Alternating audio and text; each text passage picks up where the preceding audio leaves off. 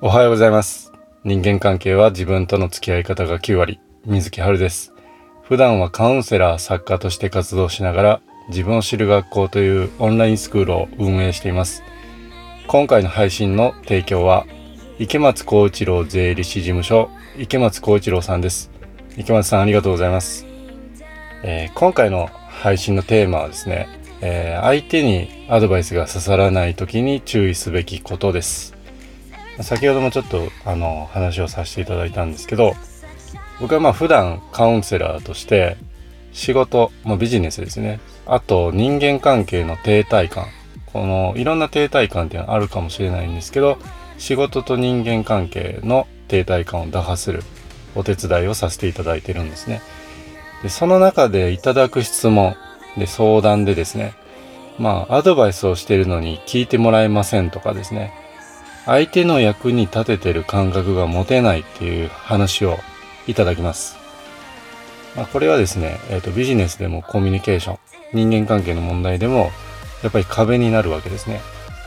まあ、こういう信頼関係がまだ結べてないっていう状態だと、えーオファーをいただくとか、あまあ、そういうのは難しいので、売り上げが上がりにくいと。で、あと、まあ、寂しい気持ちになりますよね。うん、まあそういうこととか、えー相手との楽しい時間を過ごせない。で、やりがいや自信を持ちにくいっていう、そういう悩みが出ると思うんですよ。なのでまあこういう状況をですね、打破したいと思ってる人っていうのはやっぱ多いと思うんですね。で、今日から、えーまた1週間が始まるので、えー今回はこの解決策についてお届けさせていただきたいなと思います。まあいきなりなんですけど、まあ、こういう場合のですね、えーアドバイスが刺さらないとか、えー聞いてもらえないなっていう時の解決策は、まあズバリですね。相手自身に、相手自身にですね、その抱えている問題に気づいてもらってからアドバイスをする。これなんですね。でこう聞くとですね、え相手ってもう気づいてるんじゃないんですか？っていうふうに思うかもしれないんですけど、解決策を、まあ、その、まあ、すでに求めてるだろうと思ってるから、アドバイスしてあげてるという感覚だと思うんですね。そういう時もあると思うんですよ。でもですね、相手自身は困っていてぐるぐる悩んでるんだけども、自分がですね、何に悩んでるのかっていうのまでうまくつかめてないことが大半なんですね。これ不思議だってこう思うかもしれないんですけど、なんでかっていうと、人間の意識の9割っていうのは潜在意識なんですね。あの、無意識だからなんですよ。うん、この無意識っていうと、途端に怪しくはなっちゃうんですけど、えっ、と、あなたもですね、えーついなぜかなんとなくで、えーあんなこと言っちゃったなとか、あんなことやっちゃったなみたいなことってありませんか、まあ例えばですね、喧嘩をしてる時って、冷静じゃないですよね。だからこれからカッとなってやる。目の前のこの人に、えー、カッとなってやるっていう風に思わないじゃないですか。ついなっちゃうと思うんですね。ついなっちゃうですね。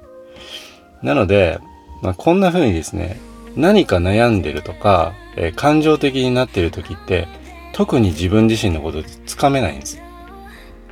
だからですね、相手もその自分が何に悩んでるのかっていうのを自覚できてないっていうことが多いんですね。で、そんな状態の時に、えー解決策こうじゃないっていう風にね、アドバイスをしても受け取ってもらえないことが多いんです。うん、実際に。僕もまあ失敗談なんですけど、えーこうカウンセリングとかのその初期の時って、えっ、と、こっち側からすると、あ、この人ってこれに悩んでるんだなってわかるじゃないですか。気づきやすいんですよ。でも本人が気づいてないんです。うん。だからですね、えーカウンセラーとしてはまあ、つくづく思うポイントなんですけど、えー相手のそういうですね、ぐるぐる悩んでるとか、問題に気づけてない、そこに、えー問いかけをして、向き合う。これがですね、もう本当に大事なポイントなんですよ。まあ、こういったところにどれだけ向き合えるか。この姿勢なんですね。で、相手はですね、あの、自分が抱えている問題を、えー分かってくると、ここに気づくと、その状態で痛くないってなって、解決策欲しいなってなるんですよ。うん。で、どうしたらいいのかなっていうふうに聞いてくると思います。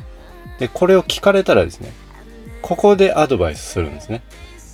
で、まあ、アドバイスをしてもですね、まあ、とはいえとかね、そうは言ってもさ、みたいな、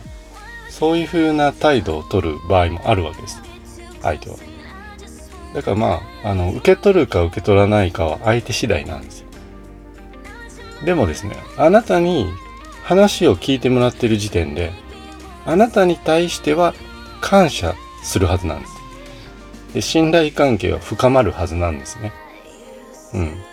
やっぱりこう、人に話を聞いてもらうっていうのは、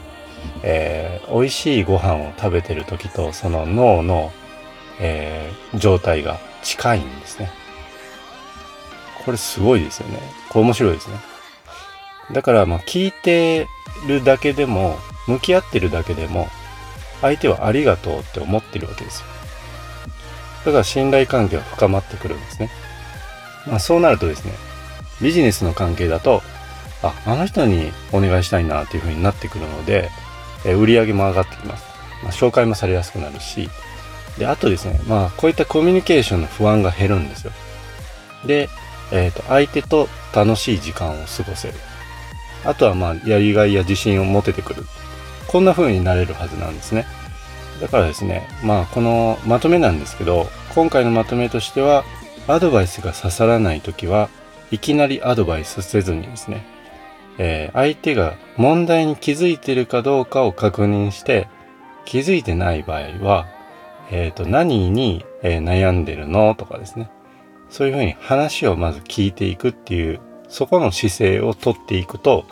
えー、話してくれますよね、相手は。で話してる中で気づくんですよ、その問題点に。で、その問題点が見えたら、えー、解決策を求めてくるので、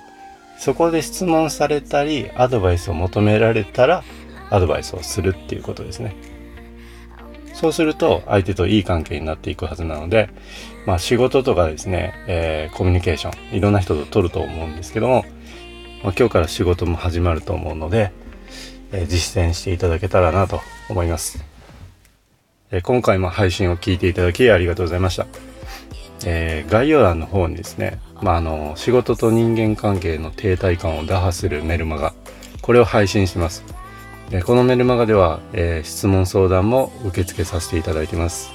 だからですね、え、メルマガを登録いただいて、え、質問相談を、えいただけたらと思います。お待ちしています。それではですね、え今日も、え一緒に最高の一日にしていきましょう。水木春でした。